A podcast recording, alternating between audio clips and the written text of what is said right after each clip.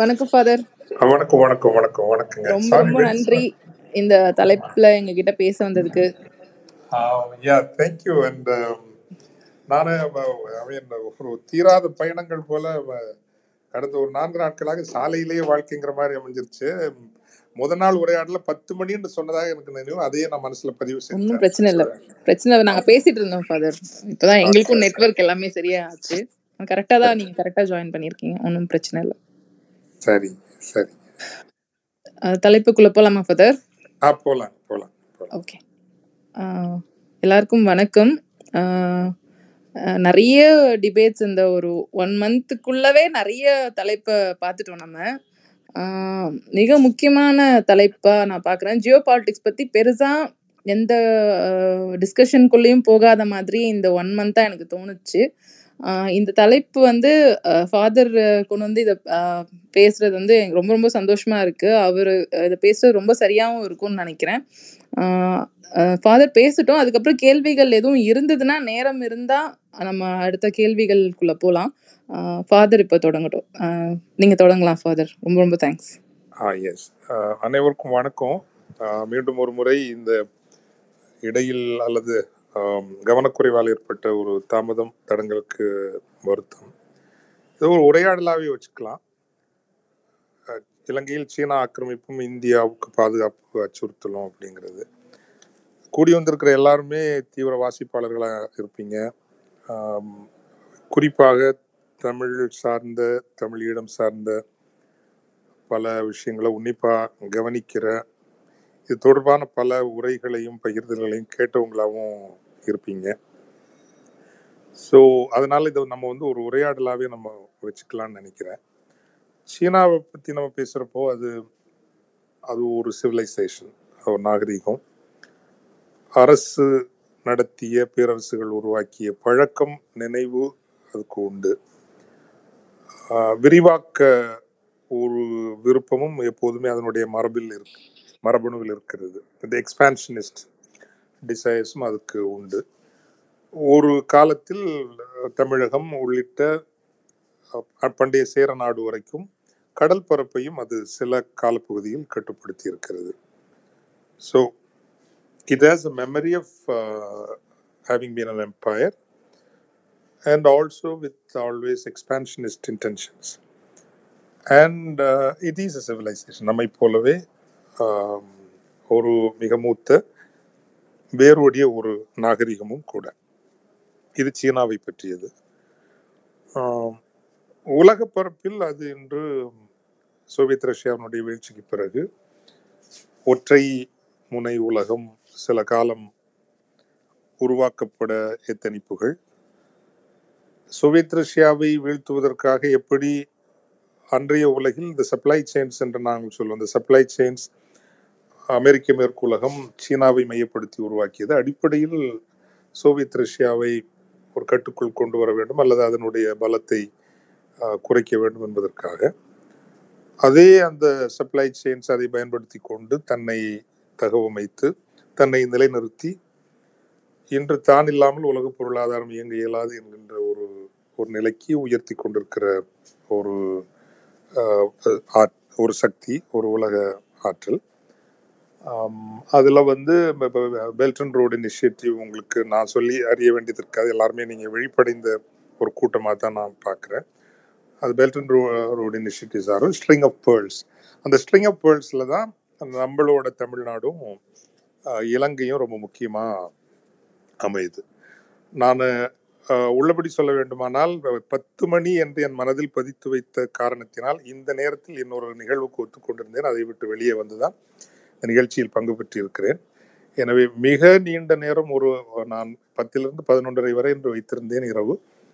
உரையாட முடியாத காரணத்தில் பல சில விஷயங்களை தவிர்த்து விட்டு நீங்கள் ஒரு அறிவு கூட்டம் என்ற வகையில் ஒரு உரையாடலுக்கு செல்லும் அந்த நோக்கத்தோடு இந்த இந்த ஸ்ட்ரிங் அப் வேர்ல்ட்ஸில் எங்கே வந்து நம்ம தமிழ் ஈழமும் தமிழ்நாடும் முக்கியமாக மாறுது அப்படின்னா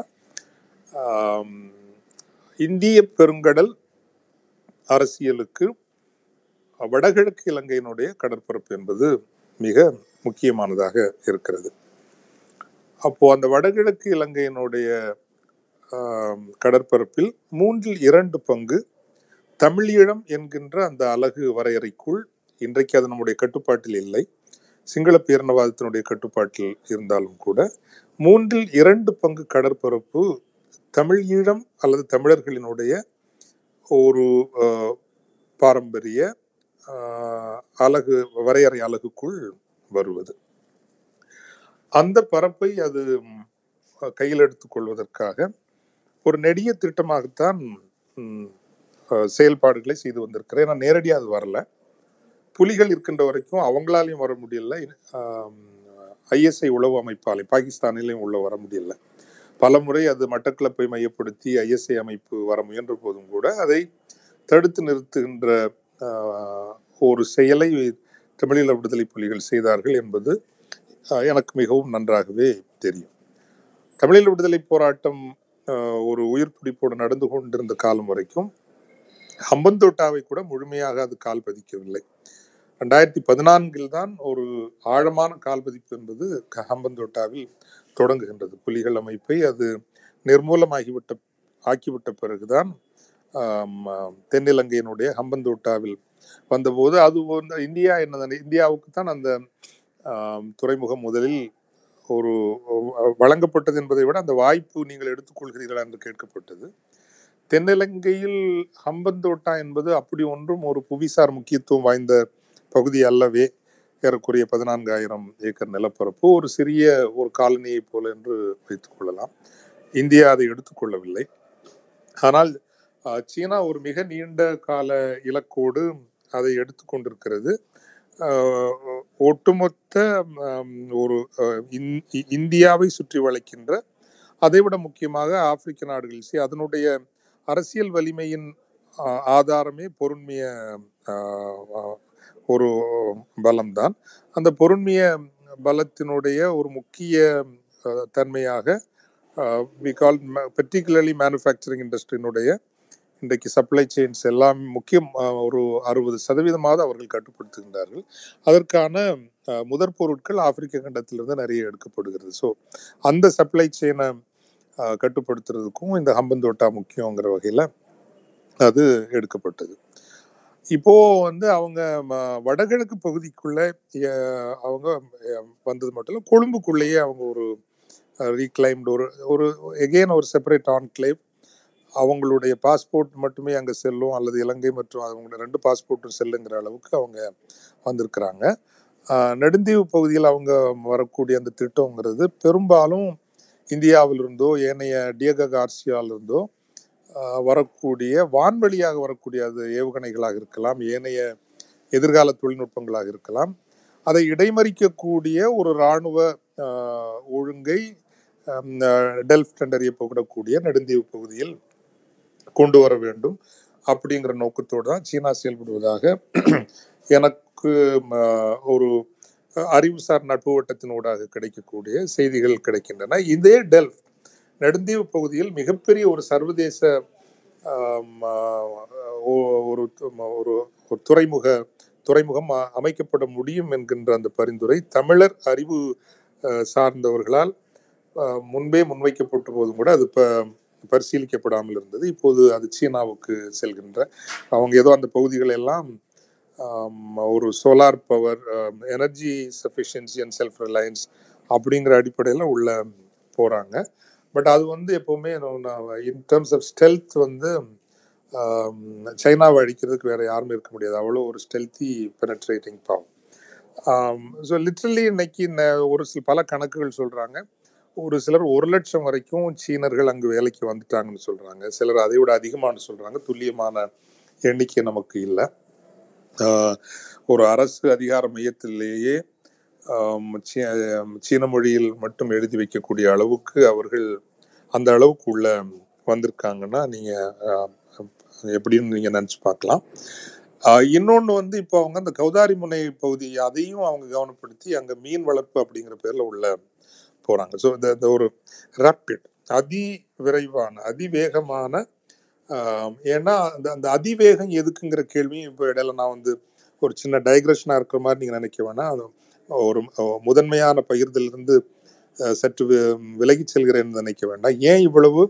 த ரப்பிடிட்டி என்பது ஏன் அப்படின்னா சீனா இந்த இலங்கையை கையகப்படுத்துகின்ற முயற்சியும் அதற்கு ராஜபக்சேக்களினுடைய முழுமையான ஆதரவும் பற்றி மேற்குலகம் உண்மையாகவே கவலை கொண்டிருக்கிறது. அந்த கவலை எந்த அளவுக்கு என்றால் தமிழர்களுக்கு எத்தகைய எத்தகைய தீர்வானாலும் ஓகே. ஐ மீன் அதை வந்து கொஞ்சம் என்னோடது கொஞ்சம் எக்ஸாஜரேட்டட் வியூவாக இருக்கலாம். But if India is not a problem India ஒரு பிரச்சனையாக இல்லை என்றால் தமிழீழம் கூட எங்களுக்கு ஓகே தான் அப்படிங்கிற ஒரு அளவுக்கு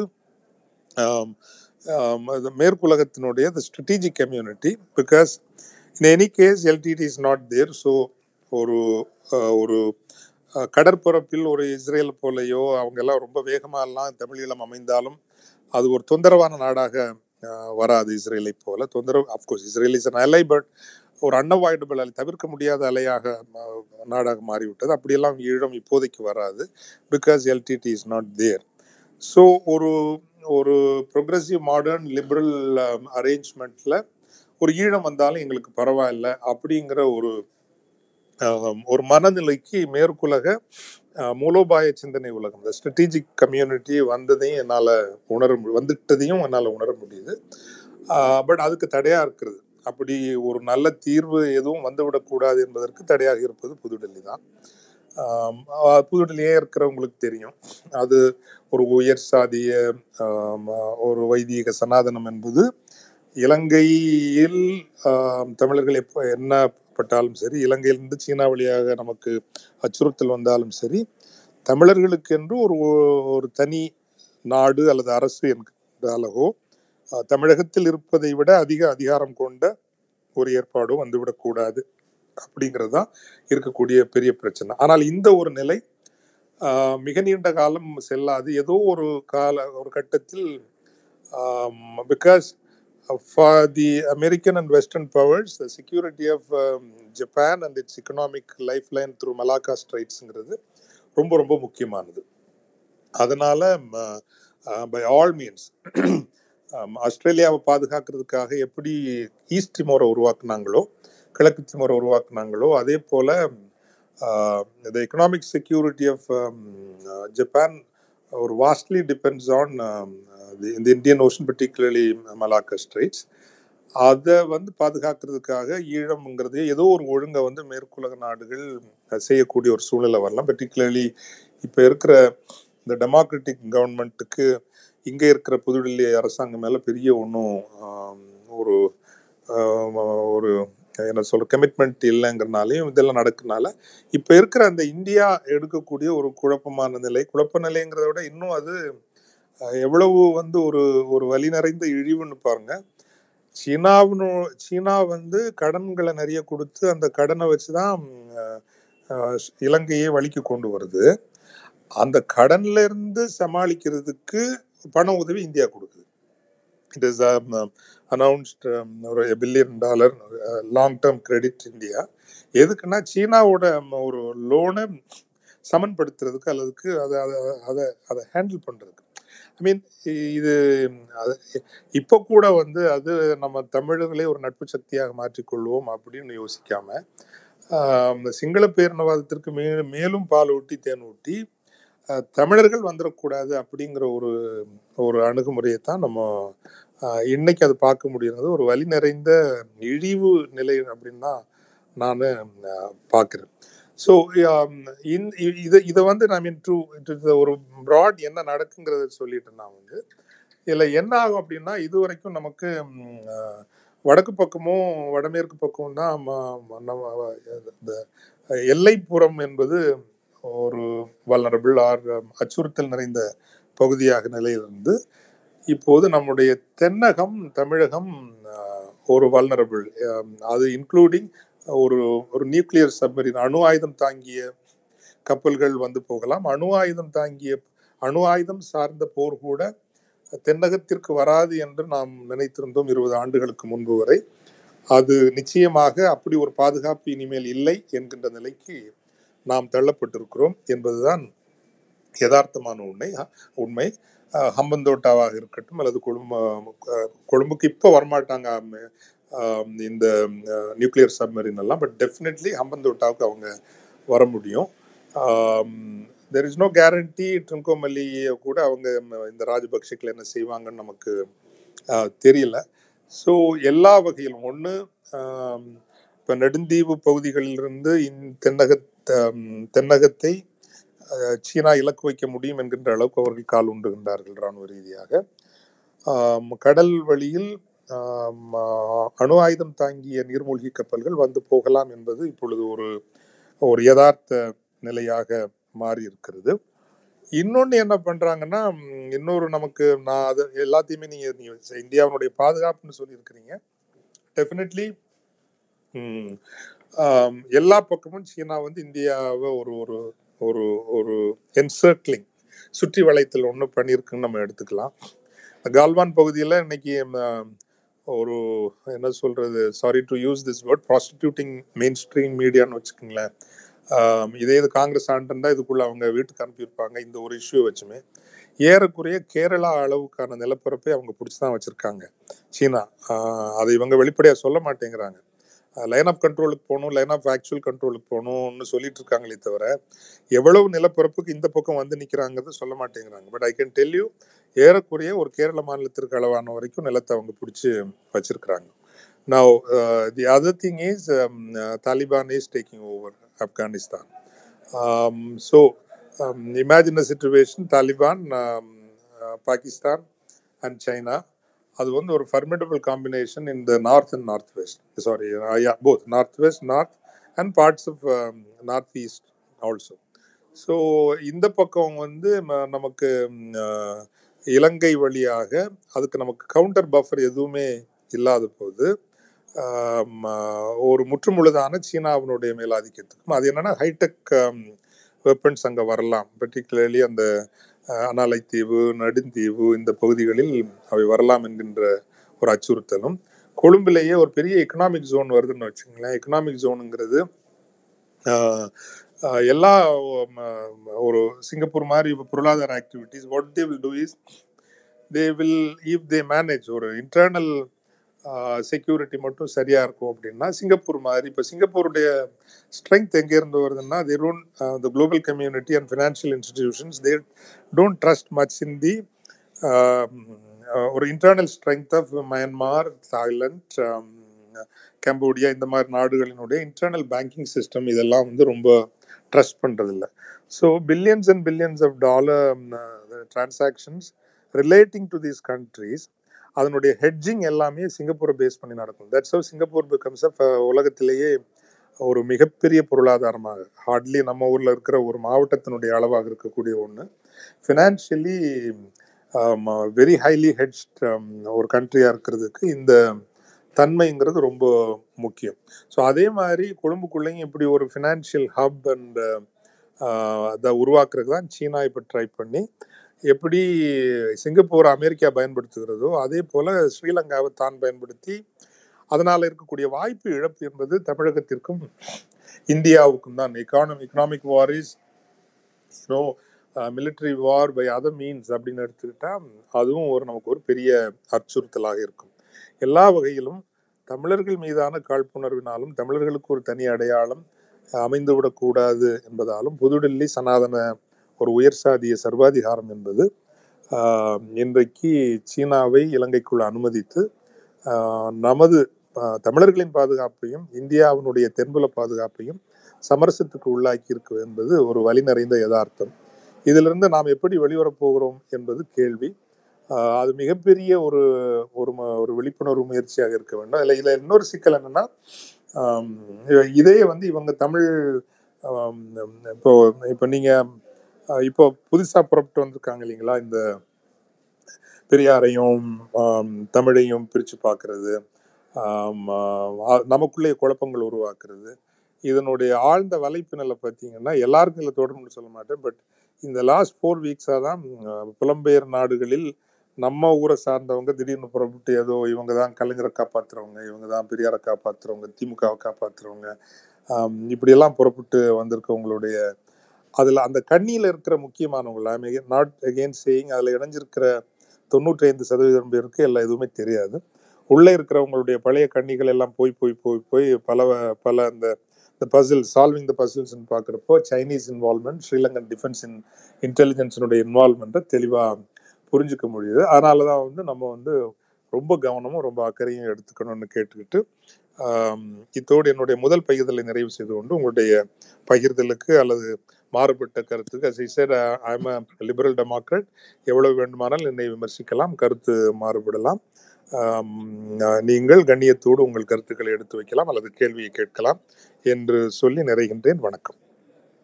நன்றி நன்றி ஃபாதர் ரொம்ப நன்றி. கொஷின்ஸ் இருக்கு. ஆல்ரெடி இன்னைக்கு கேட்டிருந்தாங்க. அஹ், அப்படியே நான் ஆட் பண்ற ஒவ்வொரு ஒவ்வொரு கொஷின்ஸாக எடுத்துக்கலாம். ஸோ தலைப்பின்குள்ள இருக்க கேள்விகளா கொஞ்சம் எழுப்புனீங்கன்னா நல்லா இருக்கும் தோழர்கள் எல்லாரும். ஓகே வணக்கம் கேக்குது கேட்கலாம் கேட்கலாம். தலைப்பு தொடர்பானது மட்டும் கேட்டிங்கன்னா நல்லா இருக்கும் தலைப்பை ஒட்டி உங்க கேள்விகளை முன் வச்சா நல்லா இருக்கும் கண்டிப்பா தோழர். பேசலாம். தோழர் ஜெகதீஸ்வர் தோழர் வணக்கம். வணக்கம் வணக்கம் வணக்கம் தோழர். நாம நாமங்கிற கதை ஆரம்பிச்சு தொடர்ந்து நக்கீரன்ல கட்டுரை எழுதிட்டு இருந்தேன் தோழர். தொட- நாம்.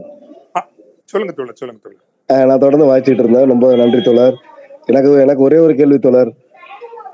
வருங்காலங்கள்ல தனியிடம் கிடைக்கிறதுக்கான வாய்ப்பு இருக்கா தோழர்? அது எந்த மாதிரி தமிழர்கள் ஒற்றுமையாக செயல்பட செயல்படணுங்கிறது தான் தோழர் என்னோட கேள்வி. இல்ல அதான் நான் இப்ப நான் வந்துங்க இப்போ நீங்க அது எப்படி சொல்லுவேன்னா இந்த நம்ம சோவியத் ரஷ்யா விழுந்தது இல்லைங்களா? இல்லைங்களா? அந்த உடைஞ்சதுக்கு பிறகு இருபத்தி ஆறு புதிய நாடுகள் இந்த உலகத்தில் உருவாயிருக்கு. இருபத்தி ஆறு ஸோ இருபத்தி ஆறு ஒன்னு ரெண்டு இல்ல. அஞ்சு பத்து இல்ல. இருபத்தி ஆறு புதிய நாடுகள் சோவியத் ரஷ்யாவினுடைய வீழ்ச்சிக்கு பிறகே உருவாயிருக்குன்னா உலக வரைபடம் என்னைக்குமே வந்து ஒற்றைத்தன்மையில் ஒரு நிரந்தரத்தன்மையில் இருப்பது இல்லை. உலக வரைபடம் என்பது மாறிக்கொண்டே இருக்கும். நிச்சயமாக மாறிக்கொண்டே இருக்கும். அப்ப என்ன பொறுத்த வரைக்கும் ஈழத்தையே விட்டுருங்க இன்னைக்கு உலகத்திலேயே மிக அதிகமான எண்ணிக்கையில் இருந்து கொண்டு தமக்கென்று ஒரு நாடு ஒரு அரசு ஒரு கொடி உலகப்பரப்பில் இடம் இல்லாத ஒரே இனம் தமிழினம். ஒரு தேசிய இனம் என்று எடுத்துக்கொண்டால் இவ்வளவு எண்ணிக்கை. நூறு மில்லியன் ஹண்ட்ரட் மில்லியன் பத்து கோடி ஆயிரம் லட்சம். நீங்க ஒவ்வொரு நாட்டையும் சிங்கப்பூரையோ கத்தார் நாட்டையோ ஒமான் நாட்டையோ இந்த எந்த நாட்டை எடுத்துக்கிட்டாலும் நம்மளோட பத்துல ஒரு பங்கு கூட அவங்களுக்கு எண்ணிக்கை கிடையாது. மாலத்தீவு எடுத்துக்கங்க இன்னும் சில நாடுகள் நம்ம எண்ணிக்கையில நூறுல ஒரு பங்கு கூட கிடையாது. ஸோ நாம் இருக்கின்ற எண்ணிக்கையில் நூறில் ஒரு பங்கு கூட இல்லாத நாடுகளுக்கு அவர்களுக்கு என்று ஒரு நாடு இருக்கிறது அரசு இருக்கிறது உலக பிறப்பில் ஐக்கிய நாடுகளவையில் இடம் இருக்கிறது இருநூறுக்கு மேலான நாடுகளில் தூதரகங்கள் அமைத்து இயங்க முடியும் என்கின்ற உயர்வு இருக்கிறது. ஆனால் நமக்கு அது இல்லை. அப்போ இதை வந்து உலகத்துக்கு அப்போ நம்ம வந்து த- தமிழ் தேசியத்தினுடைய அந்த ஒரு ஒரு ஒரு ஒரு தாகத்தை உலகத்திற்கு எடுத்து சொல்லக்கூடிய அளவுக்கு இன்னைக்கு நமக்கு ஒரு வல்லமை இருக்குது வளங்கள் இருக்குது. அதை நம்ம ஒரு உலக அளவிலான ஒரு செயற்பாடாக ஒரு சிறிய கூட்டம் அறிவு சிறந்த கூட்டம் தெ- தெளிவான திட்டங்களுடன் தொடர்ந்து செயல்பட்டால் நிச்சயமாக தமிழ் ஈழம் என்பதோ அல்லது தமிழருக்கென்று எங்கேனும் ஒரு இடத்தில் ஒரு அரசு அரச அழகு என்பதோ சாத்தியம் என்பது என்பதுதான் என்னுடைய எண்ணம். அது நடக்க வேண்டும் என்பது என்னுடைய விருப்பம். இது நான் ஒரு எல்லை கடந்து பேசி சட்ட சிக்கலுக்குள் உண்மையிலே சொல்ல செல்ல விரும்பவில்லை. ஆனால் அறிவுபூர்வமாக அணுக விரும்புகின்றேன். ஆனால் அது சாத்தியம்தான். நாம் நமது இடம் என்ன? நமது வரலாறு என்ன? நாம் செல்ல வேண்டிய இலக்கு என்ன? என்பதை தெளிவாக தெரிந்தும் புரிந்தும் வரையறுத்தும் தன்னலமின்றி செயல்பட்டால் நான் மீண்டும் சொல்வதைப் போல தமிழ் ஈழம் என்பதை எதற்காக? தமிழர்களுக்கென்று ஒரு ஒரு தேசம் வேண்டும். தமிழ் ஈழமும் சாத்தியம் இல்லை என்று அல்ல. இன்னைக்கு இருக்கக்கூடிய உலக நிலையில் இந்தியா மட்டும் சரி செய்யப்பட்டால் நிச்சயமாக தமிழ் ஈழம் என்பதும் அமையும் என்பதுதான் என்னுடைய கருத்து. ஆனால் அதுக்கு உழைக்கணும் ரொம்ப புத்திசாலித்தனமாக உழைக்கணும். கன்சர்டட் என்ற ஆங்கிலத்திலே சொல்வார்கள் ஒரு இடைவிடாத ஒருங்கிணைக்கப்பட்ட தொலைநோக்குடைய லாபகமான ஒரு திட்டத்துடன் உழைத்தால் அது சாத்தியமே இன்னொரு கேள்வி ஒரே கேள்வி கேள்வி சின்ன சின்ன கேள்வி. நாடு கடந்த தமிழ் அரசு எ- எப்படி தோழர் செயல்பட்டு இருக்காங்களா? அது எந்த எந்த நிலைமையில இருக்குங்க அது அவங்க வந்து நல்லவங்க. அதுல இருக்கிறவங்க நிறைய பேர் நல்லவங்க. பட் என்ன பிரச்சனை நான் ஒண்ணு சொல்லிடுறேன். அதாவது இப்போ அது அங்க இருக்கக்கூடிய ஐயா சம்பந்தன் ஐயாவா இருக்கட்டும் நம்ம தமிழ் தேசிய கூட்டமைப்பு இருக்கு இல்லைங்களா இலங்கையில. அவங்களாக இருக்கட்டும் நாடு கடந்த தமிழா தமிழீழ அரசாக இருக்கட்டும் இவங்க அடிப்படையில் என்ன நம்புறாங்கன்னா இந்தியாவை கடந்து நமக்கு ஒரு தீர்வு வரவே முடியாது. எனவே இந்தியாவினுடைய அனுசரணையோடும் அவங்களுடைய ஆசீர்வாதத்துடன் தான் நம்ம செயல்படணும்னு நினைக்கிறாங்க. பத்து வருஷமா ஒண்ணுமே இந்தியா பண்ணலைங்கிறது அப்போ யூ ஹேவ் பிளான் பின்னு சொல்லுவோம் இன்னொரு பிளான் இருக்குதா? அதில் ஒன்றும் சந்தேகமே இல்லை. இந்தியா தான் எல்லாத்துக்கும் முட்டுக்கட்டையாக இருக்குங்கிறது எல்லாருக்கும் தெரியும். பட் இப்படியே நம்ம இருபத்தஞ்சி வருஷம் வாழ போகிறோமா ஐம்பது வருஷம் வாழ போகிறோமா எத்தனை வருஷம் வாழ போகிறோம் so what is plan B அந்த பிளான்ங்கிறது நமக்கு இல்லை. அதனால என்ன பண்றாங்க அப்படின்னா நாடு கடந்த தமிழீழ அரசும் சரி வந்து இந்தியா எதையும் கோச்சிக்க கூடாதே அப்படிங்கிறதுல இவங்க திட்ட அவங்களுடைய அணுகுமுறையை வச்சுக்கிறாங்க. இப்போ ஈவன் வார் கிரைம்ஸ் எடுத்துங்களேன் போர்க்குற்றங்கள் ஜெனசைட் இன அழித்தல் போர்க்குற்றத்திலையும் தீவிரமா இந்த இரண்டு அமைப்புகளுமே இயங்காமல் இருப்பதற்கு காரணம் தீவிரமான ஒரு விசாரணைக்கு உட்படுத்தினால் ராஜபக்சேக்களுக்கு இணையான குற்றவாளிகளாக புதுடில்லியும் வந்து நிற்கும் புதுடில்லியும் குற்றம் சாட்டப்பட வேண்டிய ஒரு ஒரு மையமாக நிற்கும் இதை பார்த்து அவங்க பயப்படுறாங்க. பயப்படுறாங்கன்னா சரி இந்தியாவை ரொம்ப காயப்படுத்த வேணாம் வருத்தப்படுத்த வேணாம் அதை வந்து கோச் கோப்படுத்த வேணாம். அது எனக்கு ஓகே. யதார்த்தத்தில் வந்து நான் அதை புரிஞ்சுக்கிட்டாலும் what is your plan B இப்போ பதினோரு பன்னெண்டு வருஷம் ஆகுது. பன்னெண்டு வருஷமா நீங்கள் வந்து குறைஞ்சபட்சம் ஒரு ஒரு பஞ்சாயத்துக்கு இருக்கிற பவரை கூட நீங்கள் மக்களுக்கு நீங்கள் வாங்கி கொடுக்கலன்னா உங்களுடைய நேர்மை என்ன? உங்களுடைய தமிழ் மக்கள் மீதான அக்கறை என்னங்கிற கேள்வி வருது இல்லைங்களா? கருப்பழனி தோழர். கண்டிப்பா ஆஹ் நன்றி தோழர் மிக்க நன்றி. திரையோ தோழர் ஜாயின் பண்ணிருக்கீங்க கேள்வி கேட்கலாம். வணக்கம் ஜெகத் தந்தை ஜெக ஜெகத் கஸ்பார். நான் வந்து உங்களை வந்து பல ஆண்டுகளுக்கு முன்னால பார்த்துருக்குறேன். நம்ம பிலிப்பைன்ஸ்ல சந்தித்தோம் உங்களுக்கு தெரியும்னு நினைக்கிறேன். என் பேர் Thiruvalluvar.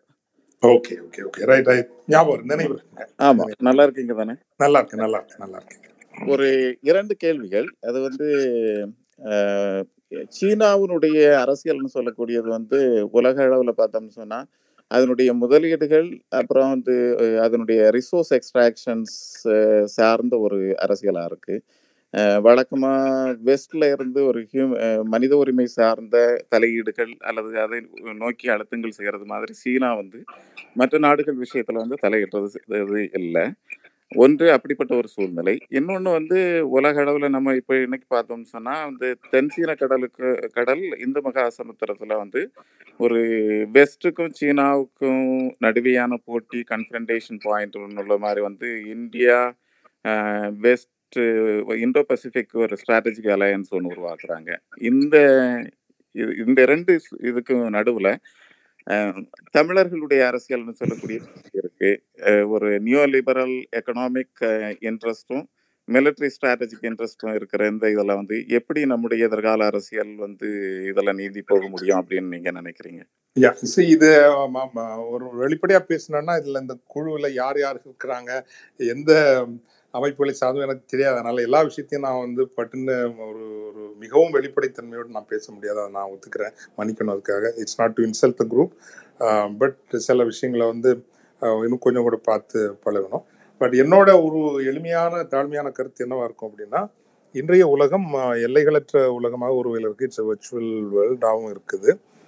அப்போ இதில் இதில் வந்து ரெண்டு விஷயத்தை நீங்கள் ஞாபகம் வச்சுங்க ஒன்று வெள்ளக்காரங்க ஒரு அறுநூறு வருஷமா இந்த உலகத்தை டாமினேட் பண்ணுறாங்க மேலாண்மை செலுத்துகிறார்கள் என்றால் ரெண்டு முக்கியமான காரணங்கள். பல காரணங்கள் இருந்தாலும் ரெண்டு முக்கியமான காரணம். ஒன்று கன் பவுடர் அது வந்து போர்க்களத்தினுடைய தன்மையை ஒரு ஒரு ஒரு தீர்க்கமான முறையில் திசை திருப்பிய ஒரு இடைப்பாடுன்னு அப்படின்னு சொல்லலாம் இன்டர்வென்ஷன் இந்த கன் பவுடருங்கிறது ரெண்டாவதாக பல ந- பல நிலப்பரப்புகளுக்கும் அவங்க சென் சென்றார்கள். They spread out around the world பல்வேறு நிலப்பரப்புகளில் சென்றார்கள். அது இந்த ரெண்டும் தான் அவங்களுடைய அறுநூறு ஆண்டு கால மேலாதிக்கத்திற்கு அடிப்படை சமைத்த முக்கியமான தன்மைகள். இன்னும் பல இருக்கு. இண்டஸ்ட்ரியலைசேஷன் நிறைய விஷயங்கள் இருந்தாலும் கூட இந்த ரெண்டும். ஸோ தமிழர்களை பொறுத்தவரையில் நான் என்ன சொல்லுவேன் அப்படின்னா எப்படி வந்து பதினைந்து பதினாறு பதினேழாம் நூற்றாண்டுகளில் கன் பவுடர் இருந்ததோ இன்னைக்கு இருபத்தி ஓராம் நூற்றாண்டினுடைய கன் பவுடருங்கிறது அறிவு அறிவு செல்வம் அறிவு ஆற்றல் அது தமிழர்களுக்கு அபரிமிதமாக இருக்கிறது. ஆஃப்கோர்ஸ் இங்கே வந்து நம்ம இன்னைக்கு இருக்கக்கூடிய கடந்த பதினைந்து இருபது ஆண்டு கால ஒரு ஒரு வீழ்ச்சிங்கிறது நமக்கு இருந்தாலும் கூட இந்த டாஸ்மாக் போன்ற விஷயங்களால் நமக்கு உள் பாது ஒரு இது ரொம்ப அழகாக வளர்க்கப்பட்டு வந்த சமூக நீதி அரசியல்ங்கிறது ஒரு ஒரு ஒரு ஒரு சவாலை சந்தித்து கொண்டிருந்தாலும் கூட சந்தித்தாலும் கூட அந்த அறிவு செல்வங்கிறது நமக்கு பெரிய உலகம் முழுசும் இருக்குது. ரெண்டாவது வெள்ளக்காரங்க எப்படி பல தேசங்களுக்கும் பறந்து சென்றார்களோ நம்ம தான் இன்னைக்கு சீனர்களை விட அதிகமான நாடுகளில் பறந்து வாழ்கிறவர்களாக இருக்கிறோம். இந்த ரெண்டையும் நம்ம ஸ்ட்ரென்த்தாக மாற்றிக்குவோம் இந்த ரெண்டையும் நம்ம ஸ்ட்ரென்த்தாக மாற்றிக்கிட்டு ஒரு அறிவு திரட்சி பெற்ற ஏன்னோ ஒரு அக்ரகேஷன் ஆஃப் நாலேஜ் காம்பிடன்சிஸ் அதுவும். இப்போது அது இன்னும் இன்னும் வெளிப்படையாக சொல்லணும்னா இப்போ Boston group McKinsey Ernst and Young Price Waterhouse Coopers இப்போ நம்ம கூவத்து கூட வந்து ஒரு மெக்கன்சி தான் வந்து திட்டம் போடுறான். ஏன் வந்து தமிழர்களால் உலகம் முழுசு இவ்வளவு ப்ரொஃபஷனல்ஸ் இருக்காங்க? ஏன் நம்ம ஒரு மெக்கன்சி மாதிரி ஒரு மெக்கன்சியில் ஒரு பத்து மெக்கன்சி மாதிரி நம்ம ஏன் உருவாக்கக்கூடாது? நம்ம ஏன் ஒரு வால் ஸ்ட்ரீட்டாக மாறக்கூடாது? நம்ம ஏன் ஒரு பத்து ஸ்டாண்டர்ட் சார்ட்டட் மாதிரி உருவாக்கக்கூடாது? ஸோ நம்ம வந்து அடிப்படையில் ஒரு அறிவு சக்தியாகவும் ஒரு பொருண்மைய சக்தியாகவும் கலை பண்பாட்டு சக்தியாகவும் ஒரு மாபெரும் உலகளாவிய வலைப்பினலாக மாறுகின்ற பொழுது அந்தந்த நாடுகளினுடைய அரசுகளை அரசு அதிகார மையங்களை நாம் எளிதாக வென்றெடுக்க முடியும். நம்முடைய தலைவிதியை ஒரு கால் நூற்றாண்டு காலத்தில் மாற்றி எழுத முடியும் என்பது என்னுடைய திடமான நம்பிக்கை. கேட் நீங்க கேட்ட அந்த புவிசார் அரசியல் சார்ந்த கேள்விக்கு நான் ஆஹ், இந்த குழுவில் நான் திறந்த சில விஷயங்களை ரொம்ப புரியுது புரியுது புரியுது புரியுது புரியுது. நன்றி நன்றி. திருத்தோழர் அவ்வளவுதானே உங்க கேள்வி? ஆமா ஆமா. ஓகே. அருள்மணி அண்ணா உங்களுக்கு இருக்கா? முகமது? ஹேண்ட் ரைஸ் பண்ணிட்டு கேள்வி கேட்கலாம். வணக்கம். வணக்கம் ஃபாதர் வணக்கம் வணக்கம். ஃபாதர் நான் அருள்மணி பேசுகிறேன் ஃபாதர் ஃபாதர் இப்போ வந்து தமிழ்நாட்டில் வந்து தமிழ்நாடோட அரசாங்கமும் சரி தமிழ்நாட்டு கட்சிகளும் சரி இந்த சீன ஆக்கிரமிப்பை எந்த அளவுக்கு வந்து அதை அவங்க வந்து யோசிக்கிறாங்க அதை பற்றி எந்த அளவுக்கு யோசிக்கிறாங்க அதுக்கான என்ன முயற்சிகள்லாம் எடுக்கிறாங்கன்னு நீங்கள் நினைக்கிறீங்க? அதாவதுங்க தமிழ்நாடு அரசியல் கடந்த பத்து ஆண்டு கால அதிமுக ஆட்சியில் வந்து ரொம்பவே நம்ம வந்து மொக்கையாக்கப்பட்டோம்னு வச்சுங்களேன் ரொம்ப ரொம்ப ரொம்ப ரொம்ப மொக்கையாக்கப்பட்டு அரசியல் தன்மையற்ற ஒரு ஒரு மாநிலமாக நம்ம மாற்றப்பட்டிருக்கிறோம். இப்போ புதிதாக ஒரு ஆட்சி அமைஞ்சிருக்குது. அந்த ஆட்சி வந்து அதுக்கு கண்ணுக்கு புலப்படாத எதிரிகள் கொஞ்சம் நஞ்சம் நிறைய எதிரிகள். முன்ன இருந்ததை விட பத்து மடங்கு வலுவோடு அவங்க இருக்காங்க. அவங்க தப்பு செய்கிறதுக்கான வாய்ப்புகளை தேடிட்டு இருக்காங்கன்னு வச்சுங்களேன் ஸோ அப்போ இந்த ஆட்சி என்பது குட் கவர்னன்ஸ் மக்களுக்கு டெலிவரி ஆஃப் வெல்ஃபேர் மெஷர்ஸ் மக்களுக்கான நல்ல வாழ்வு சார்ந்த திட்டங்களை நன்கே கொண்டு சேர்க்க வேண்டும்.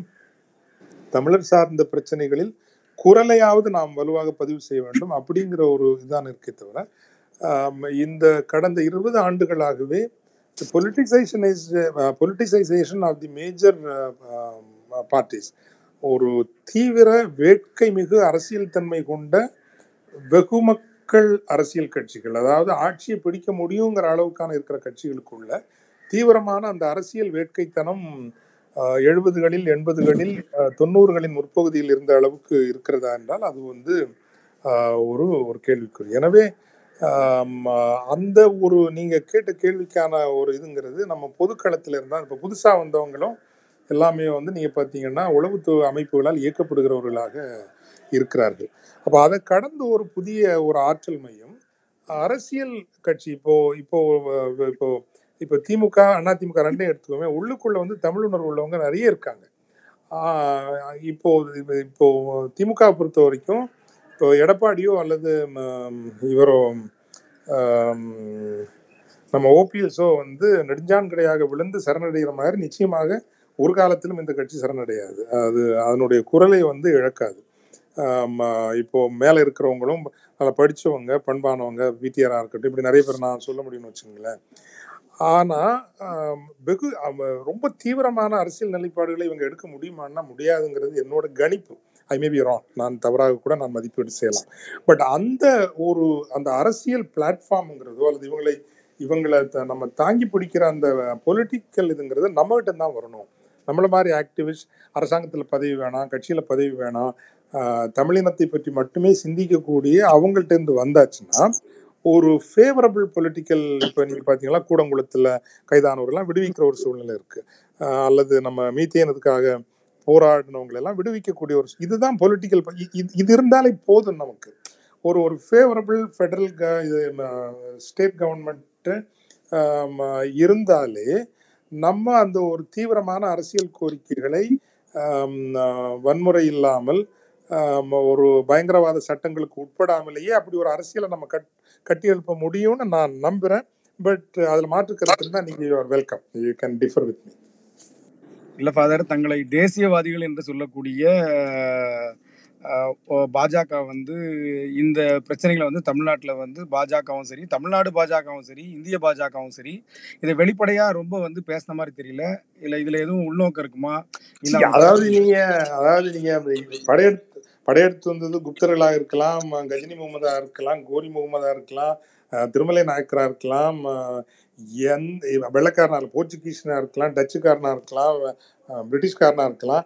எவன் வந்தாலும் அவனுக்கு எடுபுலி செய்கிறதுக்கு எப்பவுமே இங்க ஒரு சின்ன கூட்டம் இருந்திருக்குது. சாரி டு சே திஸ் எப்பவுமே வரவனுக்கு எடுபுலி செய்யறதுக்கு தமிழ் சமூகத்துல ஒரு சிறிய கூட்டம் இருந்திருக்குது. ஸோ இப்பவும் இங்க எடுபுலி செய்யறதுக்கு ஒரு கூட்டம் இருக்கத்தான் செய்யுது. அதைத்தான் நான் இந்த மாதிரி ஆட்களாக நான் பார்க்குற மன்னிக்கணும். அந்த கட்சி பேரையோ நாம் சொல்ல விரும்பல. But this is has been part of our history நமது வரலாற்றினுடைய ஒரு அங்கமாக இருக்குது. பட் அதையும் கடந்து தமிழ் வாழ்ந்திருக்கிறது தமிழ் அடையாளம் வாழ்ந்திருக்கிறது. இங்கே வர்றதுக்கே ஒரு அளவுக்கு மீறி எல்லாம் மீறி போகிறதுக்கு பயப்படுறானுல்ல தமிழ்நாட்டை வந்து அவங்க பயப்பத்தானே கவனமாக தானே அணுகிறாங்க. ஸோ அதை நம்ம பிடிச்சிக்கோன்னு வச்சுக்கோம் அதுக்கு நமக்கு இருக்குது. வள்ளுவர் இருக்காரு வள்ளலார் இருக்காரு ஆஹ் பெரியார் இருக்காரு ம- எவ்வளவோ பெரிய ஊடவே நம்ம த- தேசிய தலைவர் மேதகு அவர்கள் விட்டு சென்ற தமிழ் ஒரு மாபெரும் உணர்வெழுச்சி தேசியம் இருக்கிறது. இதெல்லாம் இப்போ நம்ம பிடிச்சிக்கிட்டு நம்ம தாக்கு பிடிக்கலான்னு தான் நினைக்கிறேன். இவங்களெல்லாம் நம்ம ரொம்ப கவனமாகவும் நம்ம எச்சரிக்கையாகவும் பார்க்கணும். அதே நேரம் ஒரு ஏறக்குறைய தமிழ் அழிந்தே விட்டது என்கின்ற காலத்தில் இருந்துதானே அது மீண்டும் எழுந்து வந்தது. அந்த உள்ளாற்றல் தமிழுக்கு இருக்கிறது என்கின்ற நம்பிக்கையோட நம்ம கடமையாற்றணும்னு நம்ம நினைக்கிறேன். நன்றி ஃபாதர் ஃபாதர் எனக்கு ஒரு கேள்வி இருக்கு. அதாவது இப்போ நமக்கு ஒன்றும் இல்லை இந்தியா காஷ்மீர் பகுதியிலேயே பார்த்தீங்கன்னா அவ்வளோ ஊடுருவல் சைனா கிட்ட இருந்து இருக்கு. தொடர்ந்தே ரொம்ப அது காலங்காலமா நமக்கு இருக்குங்கிறது நமக்கு ஹிஸ்டாரிக்கலா நமக்கு நல்லாவே தெரிஞ்ச விஷயம். அப்படி இருக்கும்போது எப்படி ஸ்ரீலங்கால சைனா இந்த அளவுக்கு ஆக்ஷன்ஸ் எடுக்கும் அப்படிங்கிற ஒரு ஒரு சின்ன விழிப்புணர்வு கூட இல்லாம இருந்திருக்குமா? நம்ம இந்திய அரசாங்கம் இருந்திருக்கா? அண்ட் இன்னொன்னு இதுல அமெரிக்கா வந்து எதுவுமே அஹ், அச்சுறுத்தலா எடுத்து தலையிடலையா? இல்ல அமெரிக்கா வந்து நமக்கு எதுவும் சப்போர்ட் பண்ணணும்? இல்ல இத இத சைனாவோட ஆக்கிரமிப்பை எப்படியாவது தடுக்கணும் அப்படிங்கிற எந்த முயற்சியிலயும் அவங்க ஈடுபடவே இல்லையா? இத பத்தி அவங்க எந்த கவலையும் இல்ல அது அது அதாவது வந்துங்க நமக்கு என்ன சங்கடம் அப்படின்னாங்க மேற்குலகம் ரொம்ப கொஞ்சம் தவற விட்ட இன்ஃபேக்ட் புலிகள் இயக்கம் முழுமையாக அழியிறத அவங்க விரும்பல. ரெண்டு ஸ்கூல் ஆஃப் தாட் இந்தியாவுக்குள்ளேயே ரெண்டு ஸ்கூல் ஆஃப் தாட் இருந்திருக்கணும். ஒன்று புலிகளை முற்றாக அழிப்பது. அது வந்து ராகுல் Gandhi M. K. Narayanan line of thinking புலிகள் மட்டுப்படுத்தப்பட்ட ஒரு வலிமையாக இருக்கணும். நியூட்ரலைஸ்ட் பட் அலைவ் பவர் அப்படிங்கிறது இன்னொரு தரப்பினுடைய இது வந்து கட்சிகளை கடந்து ஸ்ட்ராட்டஜிக் திங்கிங்னு சொல்லுவாங்க ஸ்ட்ராட்டஜிக் கம்யூனிட்டி ஸோ அதில் துரதிருஷ்டவசமாக ராகுல் Gandhi M. K. Narayanan line of thinking வந்து தான் முற்றுமுழுதாக அவர்கள் நிர்மூலமாக்கப்பட்டது. அதில் மேற்குலகத்திற்கு முழுமையான உடன்பாடு என்பது எப்படி இருந்ததுங்கிறது எனக்கு உண்மையிலேயே தெரியல. பட் சீனா இவ்வளவு வேகமாக ராஜபக்சேகளின் ஆதரவோடு வருங்கிறத அவங்க நினைச்சிருக்க மாட்டாங்க. அதனால தான் இன்னைக்கு நீங்கள் கடகடன்னு பார்த்தீங்கன்னா பிரித்தானியாவில் தடை நீக்கம் ஐரோப்பிய யூனியனில் தடை நீக்கம் இதுக்கெல்லாம் நீங்கள் பார்த்தீங்கன்னா அரசியல் சமிக்ஞை இல்லாமல் நீதிமன்றம் அங்கெல்லாம் செயல்படாதுங்க. இந்த மாதிரி விஷயங்கள்ல. நான் ஒரு இன்டர்நேஷ்னல் டெரரிசம் ரிலேட்டட் அக்யூசேஷன் அந்த குற்றச்சாட்டுகளில். அந்தந்த நாடுகளினுடைய அரசியல் தலைமை என்ன நினைக்குங்கிறத பார்த்து தான் பண்ணுவாங்க. ஸோ புலிகள் இயக்கத்தின் மீதான தடை நீக்கப்பட்டிருக்கிறது என்றால் உலகம் வந்து அனுகூலமாக பார்க்குது. பட் புதுடெல்லி அதிகாரங்கிறது இன்றைக்கும் வந்து ஆம், ஆன மட்டும் நான் சாதி பேரை தவிர்க்க விரும்புகிறது பட் வேற வழி இல்லை. பனியாக்கள் பனியாக்கள் நாட்டினுடைய வளங்களை சூறா சூறையாடுகின்ற ஒரு லைசன்ஸையும் அதிகாரத்தை சூறையாடுகின்ற லைசன்ஸை வந்து பிராமணர்களும் வைத்திருக்கின்ற போது அது இப்படித்தான் இயங்கும். ஸோ நம்ம வேலைங்கிறது ம, பெரியார் மாதிரி ஒரு உண்மையிலேயே ஒரு ஒரு நூறு பெரியார்கள் இன்னைக்கு நமக்கு தேவைப்படுறாங்க. தயக்கம் இல்லாமல் வெளிப்படையாக கன்ஃபரண்ட் பண்ணுறதுக்கு பெரியாரால் எளிதாக பண்ண முடிஞ்சு. ஏன்னா அப்போ இந்தியன் ஸ்டேட்டுங்கிறது முழுசாக உருவாகல. பெரியாருடைய காலம் என்பது இந்திய அந்த அரசுங்கிற ஒரு குழம்பு நிலையில் ஒரு என்ன சொல்லுவோம் இந்த லாவால குழம்பு மாதிரி இருக்குமே.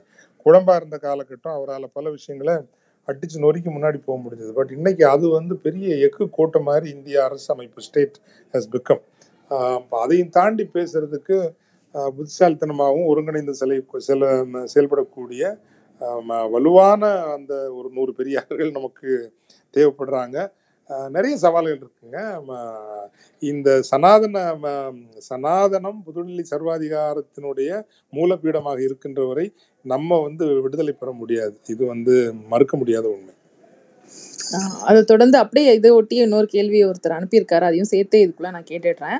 ஆஹ் இந்திய அரசாங்கம் வங்கதேசத்து பிரச்சனையும் ஈழ பிரச்சனையும் வெவ்வேறான கண்ணோட்டத்தில் அணுகியதற்கு காரணம் இலங்கை நமது நட்பு நாடு பாக் எதிரி நாடு. ஆனால் இன்று நமது இன்னொரு எதிரியான சீனாவிற்கு ஆதரவான நிலையை இலங்கை தற்போது வலுவாக எடுக்கும் நிலையில் இந்தியா தனது கொள்கையை மாற்றிக்கொண்டு வரும் காலங்களில் ஈழத்திற்கு ஆதரவான தனது நிலைப்பாட்டை எடுக்க ஏதேனும் சாத்தியம் உள்ளதா? நீங்க சொன்னதுக்கு. மேற்குலகத்தினுடைய ஒரு அழுத்தத்தினாலும் தான் நடக்குமே தவிர ஐ திங்க் சீனா வந்து இந்தியாவினுடைய அறிவு கூட்டத்தையும் இப்போ நீங்கள் கவனிச்சிங்களா? இந்த சீன கம்யூனிஸ்ட் கட்சியினுடைய நூறாண்டு விழாவுக்கு இந்த ஹிந்து பத்திரிகையில் பிரமாதமான ரைட்டப் வந்தது. பக்க பக்க விளம்பரங்கள்லாம் வந்துன்னு வச்சுங்களேன் ஐ டோன்ட் நோ நீங்கள் கவனிச்சிங்களான்னு தெரியல. த ஹிந்து தமிழர்களினுடைய இன அழித்தலுக்கு த ஹிந்து குழுமம் ஒரு முக்கியமான காரணம். பட் இங்க. நீங்க வந்து உணர்வெழுச்சியாக செயல்பட்டு கொண்டிருந்தவங்களை தான் ரொம்ப ரொம்ப காயப்படுத்தினீங்களே தவிர உண்மையிலேயே எம் கே நாராயணனையோ சிவசங்கர் மேனனையோ இந்த இந்து குழுமத்தையோ இவங்களெல்லாம் ஒரு போர் குற்றவாளிகள் நம்ம கட்டமைச்சோமானா இல்லை. ஸோ இப்போ இந்த சோகால்டு தமிழ் தேசியம் ஆஃப்டர் டூ தௌசண்ட் நைனுங்கிறது உண்மையான குற்றவாளிகளை தப்ப விட்டு விட்டு உண்மையில் உழைத்து கொண்டிருந்தவர்களை கரைப்படுத்துவதிலும் மலினப்படுத்துவதிலும் பலவீனப்படுத்துவதிலும் இங்கு பெருவெற்றி பெற்றிருக்கிறது. ஸோ இப்படிப்பட்ட ஒரு ஒரு ஒரு சூழ்நிலையில் இந்தியா வந்து ஒரு நிலைப்பாடை மாற்றி எடுக்கும் அப்படிங்கிற ஒரு உண்மையிலேயே பூர்ண நம்பி ஐ மீன் ஒரு குறைந்தபட்ச நம்பிக்கை கூட எனக்கு பெருசாக ஒன்றும் இல்லைங்க. ஏன்னா ரெண்டாயிரத்தி ஒன்பதுலேருந்து பன்னெண்டு வருஷம் ஆயிடுச்சு. ஒரு பஞ்சாயத்துக்கு இருக்கிற இதை கூட நீ வாங்கி கொடுக்கலையே அப்படிங்கிறப்ப எப்படி உங்களை நம்புறது? இதுக்கு மேல நீங்க பண்ணிடுவீங்க. ரெண்டாவது நீங்க ஆம், ஆஹ் சேஷாத்ரிச்சாரியோ சுப்பிரமணிய சாமியோ ராம் மாதவோ அந்த ஆர்எஸ்எஸ் பிதாமகர்கள் எல்லாம் அங்க போய் எப்படி வந்து அந்த சிங்கள பௌத்த பேரினவாதத்தை தங்களினுடைய ஆர்எஸ்எஸ் பதாகைக்குள் கொண்டு வருவது? அப்போ பௌத்தர்கள் அறிவிக்கிறார்கள் பசுவதை தடை செய்யப்படும்னா இவங்க புலகாங்கி தடைகிறாங்க. அந்த அஜெண்டாவை புஷ் பண்றாங்க. கவனிச்சிங்களான்னு எனக்கு தெரியல நீங்க. ஸோ அதில் தான் இவங்க கவனம் இருக்கே தவிர தமிழர்களுக்கு நீதி செய்ய வேண்டும் என்கின்ற கவனம் இருப்பதாக எனக்கு தெரியல. ஸோ நமக்கான நீதியை நமக்கான விடுதலையை நாம் தான் முன்னெடுத்து செல்ல வேண்டும் என்பது என்னுடைய ஆஹ் இப்ப நீங்க சொன்னதுல இருந்து இதோ ஒரு- ஒரே கேள்வியோட நான் முடிச்சுக்கிறேன். அதுக்கப்புறம் மத்த கேள்விகளுக்கு போயிடலாம் அப்போ அப்படி இந்தியா இந்த இப்படி ஒரு நிலைப்பாட்டை எடுக்குது அப்படிங்கிறது இப்போ இவ்வளோ விஷயங்களோட வெளிப்படையா தெரியுது. சைனாவும் இந்த வட வடக்கிலே ஆகட்டும் காஷ்மீர் ஒட்டின எல்லை பகுதிகளும் அத்துமீறிட்டே இருக்கிறதும் நமக்கு தொட தொடர்ச்சியா நடந்துட்டு இருக்க வேலையில. இப்ப தமிழகத்துக்கு ரொம்ப பெரிய அச்சுறுத்தலா நம்ம எடுத்துக்கலாம் அப்படிங்கிறது தான் நம்ம இதுல இருந்து நான் லெசன் நம்ம லெசனா எடுத்துக்கணும். ப- பத்தொன்பது இருபது மைல் தூரத்திலே அவங்க கேம்ப் போட்டிருக்காங்க. அவங்க ஃபுல்லாவே அங்க எ- இருக்கிறாங்க அப்படின்னும் போது தமிழகத்துக்கு தானே பெரிய பாதிப்போ இல்ல ஒரு ஒரு அவங்க ஊடுருவலோ ஏதோ பண்ணும்போது நமக்கு தானே பெரிய பாதிப்பா இருக்கும். நமக்கு எத்தனை நாள்ல இன்னும் இந்த மாதிரி இலங்கை தமிழர்களுக்கு ஏற்பட்ட நிலைமை நமக்கும் வரத்துக்கு ரொம்ப ரொம்ப காலம் ஆகிடாதுங்கிற நிலைமையில அப்ப தமிழர்களா நாம செய்ய வேண்டிய விஷயங்கள்லாம் ஆஹ் மத்திய அரசு அழுத்தம் கொடுக்கறது மாதிரியான விஷயங்கள் சொன்னீங்கன்னா நல்லா இருக்கும் ஃபாதர். ஏன்னா இப்போ வரைக்குமே ஈழத்தமிழர்களை யாரோ மாதிரியா பார்த்து பேசக்கூடிய நிறைய பேர் இருக்காங்க. ஸோ அதை பற்றின விஷயங்களும் சேர்த்து சொன்னீங்கன்னா நல்லாயிருக்கும் இல்லை அது அதில் ஒன்றும் உங்களுடைய கருத்தோடு எனக்கு மாற்றுக்கிறது இல்லை நூற்றுக்கு இருநூறு சதவீதம் நான் ஒத்துக்கிறேன். தமிழ்நாடு பேராபத்தை சந்தித்து சந்திக்க இருக்கிறது.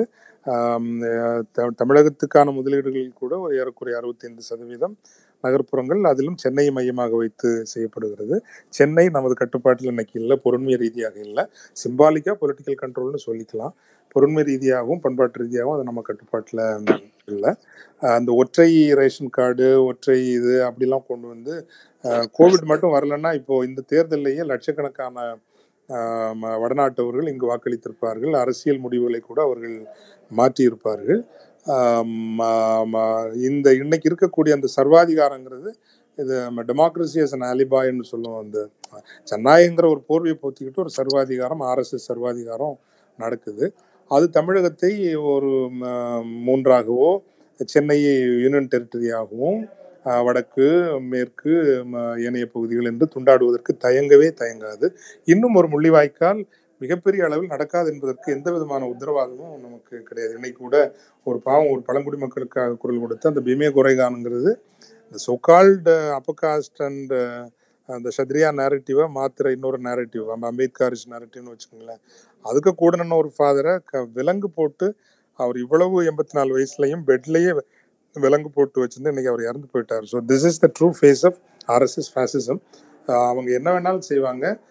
பத்து லட்சம் இருபத்தஞ்சு லட்சம் பேர் செத்தாலும் அதுக்காக கவலைப்பட மாட்டாங்க. ஸோ நம்ம தான் விழிப்பாக இருந்தோம்னா நம்ம தப்பிச்சுக்குவோம். பொதுக்களத்தில் நம்ம நிறைய செயல்படணும். இந்த போலி போலி தேசியவாதிகள் இவங்களெல்லாம் ரொம்ப அடையாளப்படுத்தணும்னு நம்ம நான் நினைக்கிறேன். நன்றி ஃபாதர். அடுத்த கேள்விக்கு போகலாம். ஆஹ் ஆஹ் ஒண்ணே ஒண்ணு நான் ஒன்பது பதினஞ்சுக்கு என்ன ஓகே ஓகே ஓகே இன்னொரு தருணத்துல நாங்க உங்க விருப்பமா பிரச்சனை இல்லை. ஒரு ரெண்டு மணி நேரம் மூணு மணி நேரம் கூட நம்ம உரையாடலாங்க. கண்டிப்பா இன்னைக்கு ஒரு கண்டிப்பா. ஒன்பது பதினஞ்சுக்கு நன்றி ஃபாதர். இன்னும் ஒன்று ரெண்டு கேள்வி மட்டும் எடுத்துக்கலாம். ஹேண்ட் ரைஸ் பண்ணிட்டு அன்மியூட் பண்ணிட்டு பேசுங்க. பேசுங்க முகமது. ஓகே ஃபாதர் நான் பேசுறது கேக்குதுங்களா? கேக்குது கேக்குது கேக்குதுங்களா? கேக்குது முகமது ஓகே ஃபாதர் எனக்கு ஒரு கொஸ்டின் இருக்கு.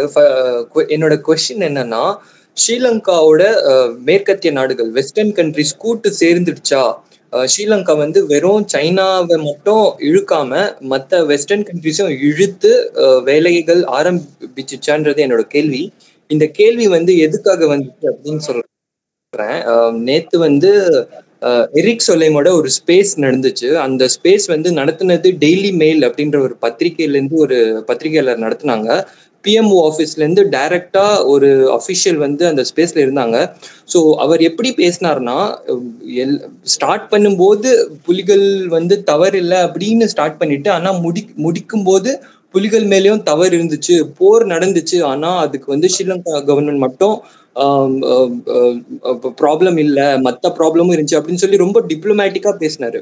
ஸோ இதனால தான் இந்த கேள்வி கேட்குறேன் ஃபாதர் யா யா சி எரிக் சோல்கம் எல்லாம் நீங்கள் எப்படி பார்க்கணுன்னா நீங்கள் நம்ம நம்மளை இவங்க பேச்சுவார்த்தைக்கு கூட்டு போன போதே நான் ரொம்ப ம, கவலைப்பட்டேன்.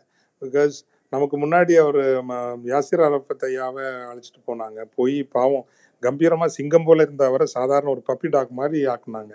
அதே போல் நம்மளையும் ஆக்கிடுவாங்களோங்கிற ஒரு பயம் இருந்தது இவங்களை பற்றி அப்படிதான் நம்மளையும் நட்டாத்தில் விட்டாங்க. கடைசி நேரத்தில் காப்பாத்துறது கூட அவங்க வரலைங்கிறப்போ வந்து அவங்களுடைய டியூப்ளிசிட்டி அந்த குற்ற உணர்வு இதெல்லாம் அவருக்கு இருக்கும். ஸோ என்றைக்குமே நம்மளோட பாதுகாப்பை நாங்கள் மற்றவங்கள்ட்ட முழுமையாக விடக்கூடாதுங்க. மற்றவங்க நம்மளை கைவிடாத அளவுக்கு இஸ்ரேல் இன்னைக்கு வந்திருக்கு இல்லைங்களா?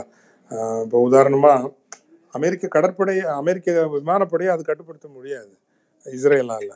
ஆனால் யூதர்கள் கட்டுப்படுத்தக்கூடிய ஒரு லாக்ஹிட் மார்டின் அல்லது போயிங் இந்த கம்பெனிஸுடைய ஸ்பேர் பார்ட்ஸோ பேசிக் கோர் கம்போனன்ட்ஸ் இல்லாமல் அமெரிக்காவினுடைய நீர்மூழ்கி கப்பல்களோ விமானப்படையோ இயங்க முடியாது அப்படின்னு ஒரு நிலைமை வச்சுருக்காங்கல்ல. அதனால தான் இவங்க இஸ்ரேலை தாங்குறாங்களே தவிர மற்றபடி யூதர்கள் மேலே எல்லாம் எந்த பாசமும் கிடையாது. So Jews have become indispensable அவங்க எங்களை தாண்டி நீங்கள் போக முடியாதியா உன்னோட வால் ஸ்ட்ரீட்டை கொலாப்ஸ் பண்ணி உன் கண்ட்ரியை கொலாப்ஸ் பண்ணுவோம் அப்படிங்கிற அளவுக்கு வச்சிருக்காங்கல்ல. அந்த அளவுக்கான ஒரு வல்லமையோடு நாம் நம்முடைய பாதுகாப்பை நாம் தான் உறுதி செய்ய வேண்டுமே தவிர மற்றவங்கள்ட்ட மட்டுமே நம்பி விடக்கூடாது அப்படின்னு நான் நினைக்கிறேன் தோழர். இறுதி கேள்வி. ஓகே. பிரபு கேட்கலாம். லாஸ்ட் கொஸ்டின் பிரபு இருக்கீங்களா? ஆஹ் இருக்குங்க கொஞ்சம் குயிக்கா சின்னதா முடிச்சுக்கலாம். சரிங்க. இப்ப நான் கொஞ்சம் தாமதமா தான் இணைஞ்சேன். இந்த கேள்வி சரியான்னு தெரியல இந்த தளத்துல. இப்ப ஃபாதர் நீங்க சொன்னீங்க இப்ப வந்து நம்ம உண்மையான உணர்வாளர்கள் அந்த போராட்டத்தை முன்னெடுக்கிறவங்களை வந்து நம்ம காயப்படுத்திட்டு இருக்கோம் இப்ப சமீபத்துல பாத்தீங்கன்னா நம்ம அஹ், கழக அரசும் சரி அஹ், மத்த உணர்வாளரும் சரி அஹ், ஈழத்தையும் தலைவர் பிரபாகரனையும் ரொம்ப தாக்கி பேசிட்டு இருக்காங்க. இதை பத்தி நீங்க என்ன நினைக்கிறீங்க? நம்ம போராட்ட களத்தை விட்டுட்டு நம்ம வந்து நமக்குள்ளே சகோதரத்து மாதிரி போறோமா? ஆமா நிச்சயமாங்க அதான் அது அது அது சகோதர யுத்தம் நடக்கணும்னு அவங்க திட்டமிடுறாங்க. அதுல இலங்கை ராணுவ புலனாய்வுத்துறை அதுல தீவிரமா இருக்குது. அதனுடைய ஏஜென்ட்டுகளாக தான் அதை அதை செட் பண்றவங்க இருக்கிறாங்க. என்ன கேட்டா நான் என்னென்னு சொல்லுவேன்னா ஒரு காலத்திலும் வெளிப்படையாக ஒருபோதும் திராவிட முன்னேற்றக் கழகம் தமிழீழ விடுதலை புலிகளையோ அதன் தலைவரையோ எந்த வகையிலும் கண்ணிய குறைவாக விமர்சித்தது இல்லை விமர்சித்ததே இல்லை. அதே போலத்தான் அதிகாரப்பூர்வமாக தமிழீழ விடுதலை புலிகள் இயக்கமும் திராவிட முன்னேற்ற கழகத்தையோ திராவிட இயக்கங்களையோ விமர்சித்ததில்லை. இதுதான் வரலாறு. அப்போ இதுக்குள்ள நீங்க இன்னைக்கு நான் மீண்டும் சொல்றேன் தமிழீழத்திற்கு. தமிழீழம்னா இப்போ நீங்க திராவிட திராவிடத்தை கூட நீங்க வந்து வெறும் வந்து ஏதோ சமூக நீதி என்றும் புரிந்து கொள்ளக்கூடாது அல்லது கடவுள் மறுப்பு என்றும் புரிந்து கொள்ளக்கூடாது. கடவுள் மறுப்பு சமூக நீதி இதோடு தமிழும் சேர்கிறது. இந்த தமிழும் சேர்கிற சேர்ந்த காரணத்தினால் மட்டும்தான் அது ஆட்சி அதிகாரம் முறை வர முடிந்தது நீடித்து நிலைக்கவும் முடிகிறது. வெறும் ஒரு சோஷியல் ஜஸ்டிஸ் அப்படின்னா நீடித்து நிலைத்த ஒரு இயக்கமாக அது நிற்காது அப்போ தமிழ் சமூக நீதி ஏனைய முற்போக்கான அது கடவுள் முற்போ பெண் விடுதலையாக இருக்கலாம் இது எல்லாமே சேர்ந்த ஒரு விஷயமாக அப்போ நம்ம இதை வந்து எப்படி நம்ம புரிஞ்சுக்கணும்னா அடிப்படையில் இந்த முரண்பாடுகளை உருவாக்குகின்றவர்கள் ஒன்றில் தெளிவும் புரிதலும் இல்லாமல் செயல்படுகிறார்கள் அல்லது தே- தே- தேர்ந்த ஒரு உள்நோக்கத்தோடு செயல்படுகின்றார்கள். இன்னொன்று நீங்க நல்லா புரிஞ்சுக்கணும் தீவிர தமிழ் உணர்வு உள்ளவர்கள் திராவிட முன்னேற்ற கழகத்திற்குள் இருக்கிறார்கள் அண்ணா திராவிட முன்னேற்ற கழகத்திற்குள்ளும் இருக்கிறார்கள் பல்வேறு அமைப்புகளிலும் இருக்கிறார்கள். அப்போ இந்த தமிழ் உணர்வாளர்கள் கட்சியினுடைய அடிப்படையில் ஒருவரை ஒருவர் வெட்டி குதறுகிற ஒரு வேலையை செய்யக்கூடாது. நாம் தமிழர் அமைப்பு மட்டும் அதனுடைய இருக்கக்கூடிய இளம் பிள்ளைகள் வந்து உண்மையிலேயே நேர்மையான தமிழ் உணர்வு உள்ளவர்கள். தலைமை என்பது விலை போன தலைமை. இது வெளிப்படையாக சொல்கிறேன். இதற்காக என் மீது கடுமையான காழ்ப்பு நிறைந்த விமர்சனங்களை வைப்பார்கள். உம், தமிழர் விரோத தலைமை அப்படிங்கிறத நான் எங்கேயுமே தயக்கமின்றி நான் சொல்லியிருக்கிறேன். அப்போ பக்குவமாக தான் இந்த பிள்ளைங்களை நம்ம திருத்தி எடுக்கணுமே தவிர நம்ம ஆவேசங்களை அவங்க மேலே காட்டக்கூடாதுங்கிறது என்னுடைய பணிவான வேண்டுகோளாக இருக்கட்டும். கட்சி நம்ம ஒருத்தரும் கட்சிக்கு விசுவாசமாக இருக்கட்டும். நான் சொல்கிறேன் இல்லைங்களா? திமுக வந்து இவ்வளோ வரைக்கும் எதிர்பார்க்குறேன். இதுக்கு மேலே அவங்க செய்யாமல் இருந்தாலும் பரவாயில்ல. இவ்வளோ வரைக்கும் செய்கிறாங்களே அது எனக்கு போதும். நம்மளை வந்து துன்புறுத்தாத தமிழுக்காக நிற்கிறவங்களை துன்புறுத்தாத ஒரு அரசு இருந்தாலே போதும். மற்ற வேலையை நம்ம செய்வோம். தியாகம் செய்கிற வேலையை நம்ம செய்வோம். தற்கொலை போராளின்னா ஐம் நாட் சேயிங் வெடிகுண்டு போகிற இல்லை நம்ம தீவிரமாக களமிறங்கி செய்கிற வேலையை நம்ம செய்வோம். அதை கட்சிகிட்ட இருந்து எதிர்பார்த்து கட்சியின் மீது பழி சுமத்தி அவங்க காட்டி கொடுக்குறாங்க வேலை செய்யலாம் அப்படின்னு சொல்றதை விட ஓகே நம்மளை வந்து ஜெயிலுக்கு போடாத நம்ம அது இயங்குகிற ஒரு களம் தரக்கூடிய ஒரு ஆட்சி ஒழுங்கு இருந்தாலே அது போதும் அப்படிங்கிற உணர்வோட நம்ம செயல்படுறாலே நம்ம போதும்னு நினைக்கிறேன். அந்த வகையில் மற்ற கட்சிகள்லாம் இருக்கக்கூடிய உணர்வாளர்களுக்கு நம்ம ரீச் அவுட் பண்ணணும். அவங்கள வந்து தீர்ப்பிடக்கூடிய அவங்களையும் சேர்த்து தீர்ப்பிடக்கூடாது பகையை வளர்த்து கூடக்கூடாது. இன்னைக்கு இதுக்குள்ளேயே சிக்கலை உண்டாக்க வரக்கூடிய இந்த இன்னைக்கு வெளியே இருந்து அரக்கர் கூட்டங்கிறாங்க எந்த கூட்டம் கிறுக்கர் கூட்டங்கிறாங்க என்ன கூட்டங்கிறாங்க. ஐ எம் வெரி பிளண்ட்டுங்க யார் என்ன விமர்சனம் நான் கவலைப்படுறது கிடையாது. நீங்கள் வந்து நீங்கள் காப்பாற்றிய கலைஞர் காப்பாற்றப்பட வேண்டும். நீங்கள் காப்பாற்றிய பெரியார் காப்பாற்றப்பட வேண்டும். என்னன்னா, இயேசு பெருமான் வாழ்வது சாமியார்களாலும் பிஷப்புகளாலும் காப்பாற்றப்பட்ட இயேசு பெருமான் வாழ்கிறார். See it is on the merit of his own sacrifice and contributions அவர் தன்னில் செய்த தியாகங்களாலும் தன்னில் செய்த அரும்பணிகளாலும் தான் இயேசு கிறிஸ்து வாழ்கிறாரே தவிர போப்பாண்டவர்களாலும் பிஷப்மார்களாலும் எங்களை போன்ற சாமியார்களாலும் அல்ல. ஒரு வகையில் நாங்கள் அவர்களை கொண்டு வாழ்ந்து கொண்டிருக்கிறோம். அதுதான் உண்மை. ஸோ பெரியார் வாழ்வது என்பது ம- ம- கட்சிகளால் அல்ல. இவர்களினுடைய இந்த நீ நீங்களும் நானும் பெரியாரிஸ்டுகள் என்று சொல்லிக் கொள்வதால் அவர் வாழவில்லை. தன்னால் தன் வாழ்வால் தன் பணிகளால் அவர் வாழ்கிறார். அதை எந்த கோப்பனாலையும் எல்லாம் தடுத்து நிறுத்த முடியாது. ஸோ நம்ம இந்த மாதிரி போலிகளை எல்லாம் நமக்குள் பிளவுகளை உண்டுபடுத்தக்கூடிய சக்திகளை அடையாளம் கண்டு பதர்களை என ஒதுக்கி வைத்து விட்டு ஆஹ், செல்ல வேண்டிய பயணம் என்ன இலக்கு என்ன இனத்துக்கான ஒரு தேவை என்ன என்பதை உணர்ந்து செயல்பட வேண்டும் என்கின்ற கோரிக்கையை வைத்துக்கொண்டு இதை உண்மையிலேயே ரொம்ப ரொம்ப சிரமப்பட்டு மன்னிக்கணும். நானும் வந்து இல்ல இல்ல ஃபாதர் ஆய்- ரொம்ப நல்லா போச்சு. ஷார்ட்டா இல்ல. இருந்தாலும் ரொம்ப நல்லா ஒன் ஹவர் ஆமா, போயிடுச்சு ஆ- ஃபாதர் ஆமா நல்லா ஆயிரத்தி போயிடுச்சு எட்டு பணிகள் இந்த நாலு நாள் சாலை வீதிகள்லயே நடந்தனால தான் எனக்கு இதை நான் உள்வாங்கிக்கல. முத நாள் பேசுறப்ப இது வழக்கமா பத்துல இருந்து ஒரு பதினொன்றரை வரைக்கும் போகும் அப்படின்னாரு. அதை நான் சாஃப்ட்வேர்ல போட்டுக்கிட்டேன். அதனால தயவு செய்து குறையா நினைச்சுக்காங்க மன நினைச்சுக்காதீங்க. இல்ல ஃபாதர் ஆமா, பொறுமையா வந்து பதில் கொடுத்ததுக்கு நாங்க தான் உங்களுக்கு நன்றி சொல்லணும். திரும்ப ஒரு நாள் உங்க நீங்க ஃப்ரீயா நிச்சயமா. இருக்கிறப்ப எங்களுக்கு திரும்பவும் நீங்க வந்து பேசணும் நான் ஒரு நன்றி கோரிக்கையா கேட்டுக்கிறேன். நன்றி ஃபாதர் நன்றி. ரொம்ப நன்றி ஃபாதர் ஓகே ஃபாதர் கிளம்பிட்டாங்க. எல்லாருக்கும் ரொம்ப ரொம்ப நன்றி. ரொம்ப குவிக் செஷன் ஆயிடுச்சு ஏன்னா ஃபாதரும் கொஞ்சம் பிஸியாக இருக்கிறதுனால அவருக்கும் நிறைய வேலைகள் இருக்கிறதுனால குவிக் செஷனாக முடிஞ்சிருச்சு ஒரு ஒன் ஹவரில் இது இதே மாதிரி இதே டாப்பிக்கில் கூட திரும்பவும் நான் ஃபாதரை கூட்டிட்டு வரேன். திரும்பவும் ஒரு நாள் பேசலாம். நிறைய கேள்விகள் எடுக்க முடியல. ஸோ இதோட முடிச்சுக்கிறேன் நான். திரும்பவும் ஒரு நாள் ஒரு நல்ல ஸ்பேஸ் ஒரு நல்ல தலைப்போடு சந்திக்கலாம். நல்ல தலைப்பாக கடல்லே இல்லையான்றாதீங்க. ஸோ சீக்கிரம் சந்திக்கலாம். எல்லாருக்கும் நன்றி. Good night